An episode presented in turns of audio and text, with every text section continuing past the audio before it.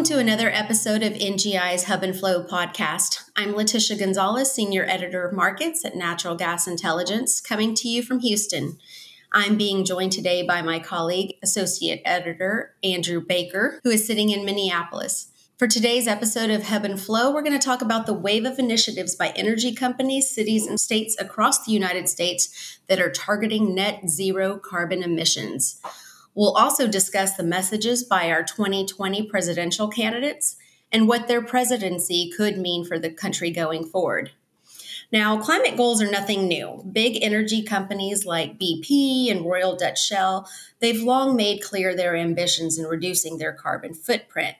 But what's been fascinating to see is that despite the chaos and the uncertainty that we're currently facing amid the COVID 19 pandemic, these energy heavyweights have kept their foot on the gas pedal when it comes to reaching their goals.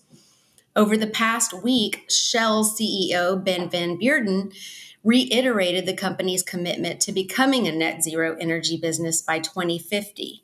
The company is now aiming to reduce the net carbon footprints for the products they sell to customers by around 65% by 2050. Now, that's up from their previous goal of 50%.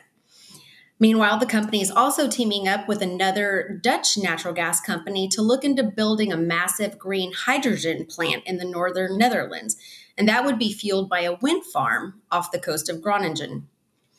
In a speech recorded from his home, Van Beurden said, This is a key moment for us to all pull together to make sure that as the world emerges from this unprecedented crisis, we all make the right choices for a better world. And the CEO isn't alone.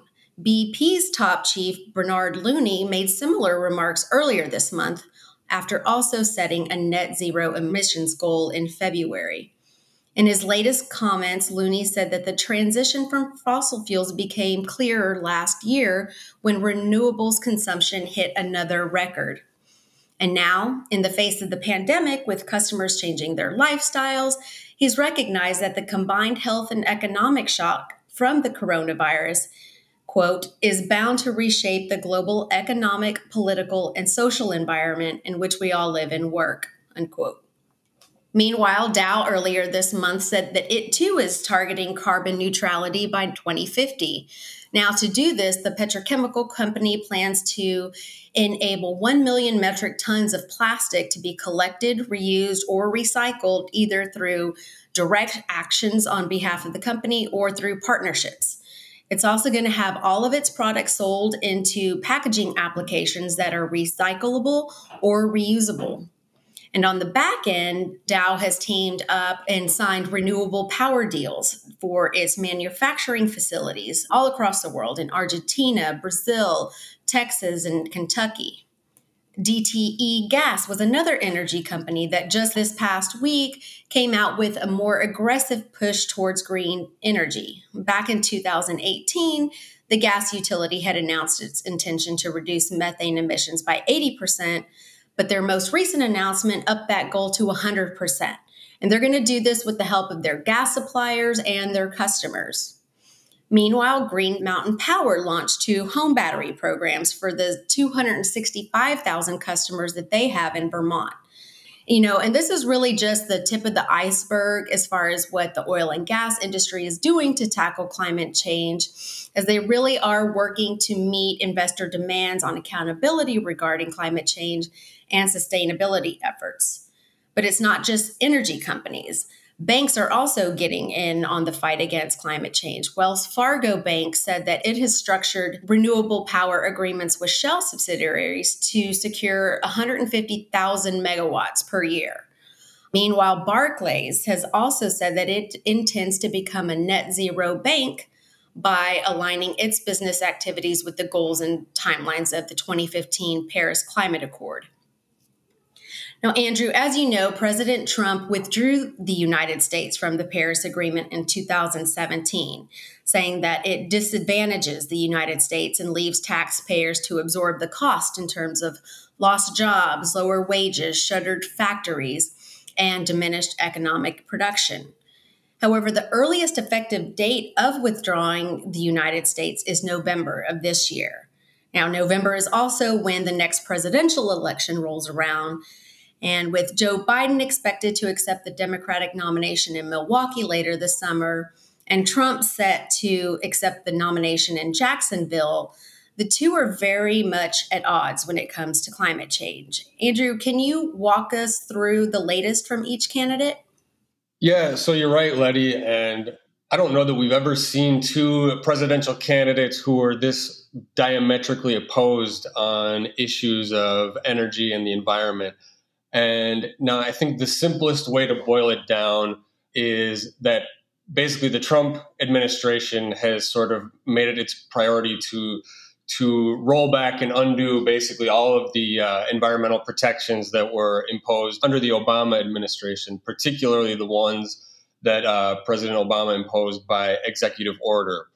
So we've seen a real focus on regulatory rollbacks under under Trump, and we've seen a big focus, you know, on the on the upstream oil and gas side from Trump's Interior Ministry and Bureau of Land Management. Um, we've seen a big focus from them on on pushing to open up large swaths of public land for oil and gas drilling, particularly in Alaska and the western lower 48. And we've seen also a big deregulatory push at the Environmental Protection Agency with the sort of goal of fast tracking fossil energy projects, pipelines in particular. Most recently, just in, in the last week or so, we saw the publishing of a, a new rulemaking at the EPA, sort of amending the, the Clean Water Act in, in the interest of, of, again, fast tracking energy infrastructure projects. Now, Trump has had varying degrees of, of success with this deregulatory push, and we've seen and we've seen a lot of legal challenges to, to some of these initiatives. Some of the most, you know, one of the most high profile cases would be the the Keystone XL crude oil pipeline. That's an ongoing legal battle there that appears likely, or at least highly possible, to to go to the Supreme Court. Which brings me to another area in which I would argue Trump has had his biggest impact in the energy space which has been his appointments of federal judges.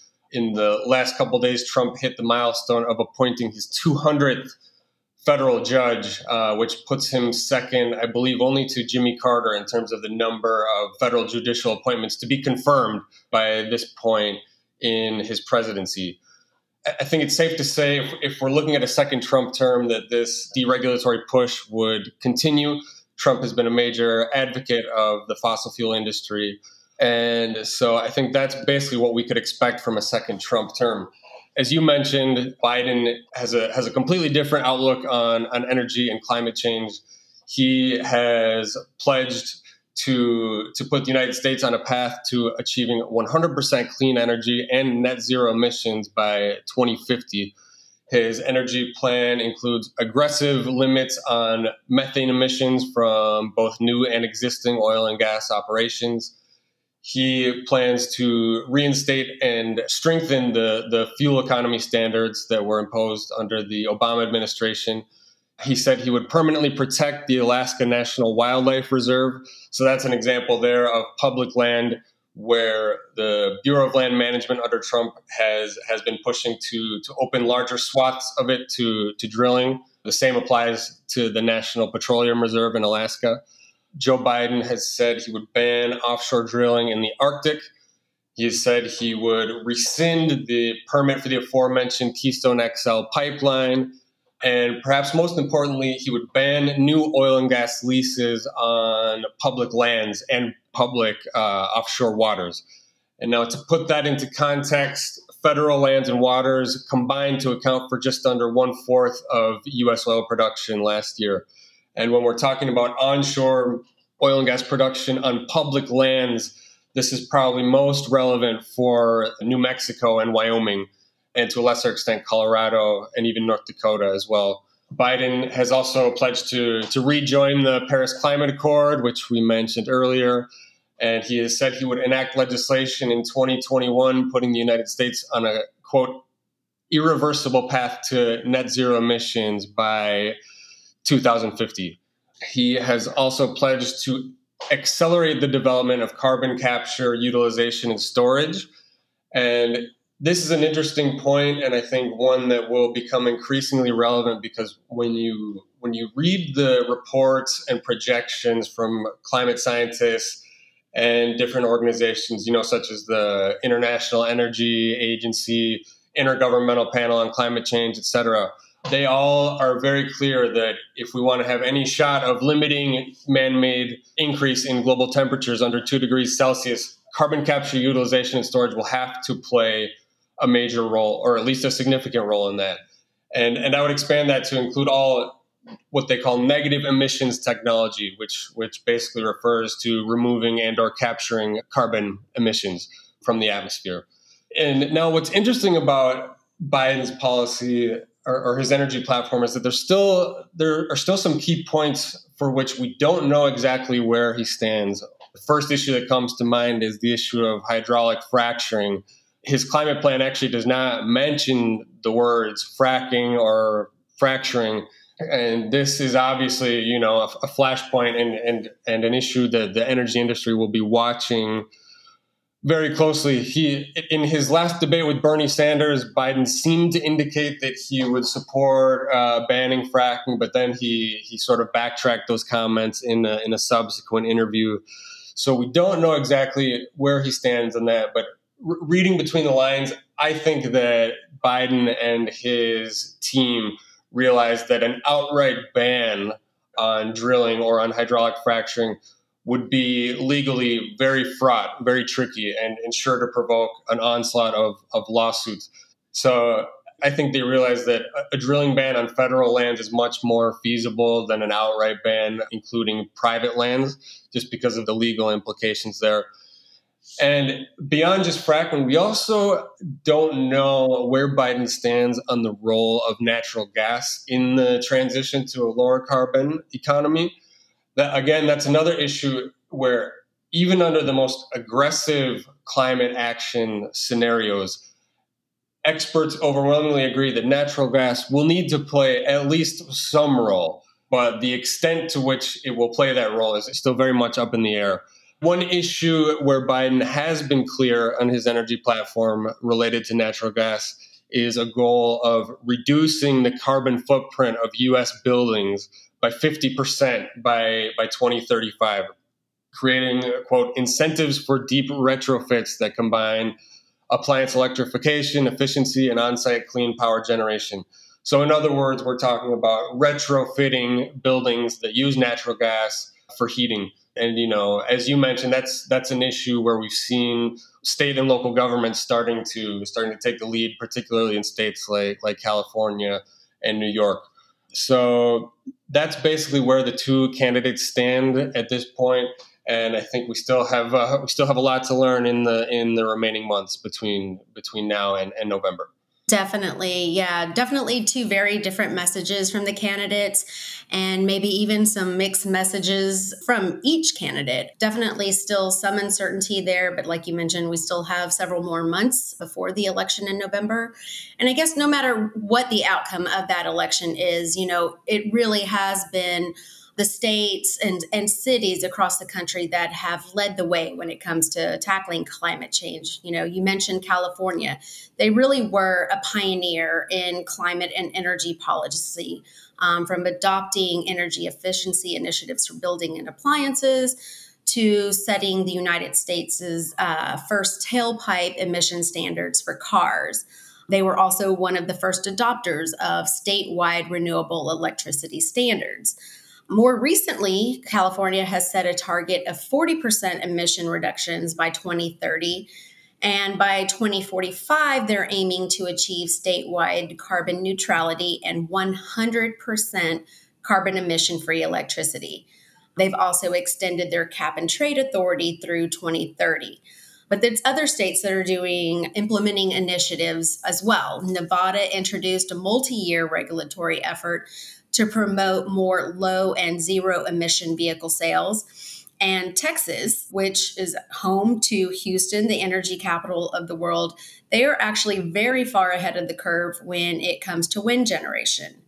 In New York, the state's One NYC portfolio of programs, they include implementing and planning and policy studies, legislation, and investments to protect the coast there. And in Colorado, the state's climate action plan aims to cut the state's greenhouse gas emissions by 26% by 2025, by 50% by 2030, and by 90% by 2050. And again, these don't include other initiatives that have been put in place across the US. They also don't include what may come down the line as companies and organizations really take this time during the COVID 19 pandemic to reevaluate their priorities and determine where exactly they fit in the climate change debate. And that's where NGI will do its part to keep you informed. At NGI, we believe that transparent markets empower businesses, communities, and economies. This podcast is a part of our efforts. For more information on any of the companies or topics we discussed here today, please be sure to visit our website, naturalgasintel.com, which we've recently revamped with the goal to enhance your experience in reading our content. On behalf of Andrew and myself, thank you for listening to NGI's Hub and Flow. This is Letitia Gonzalez. We wish you good health and look forward to speaking with you next time.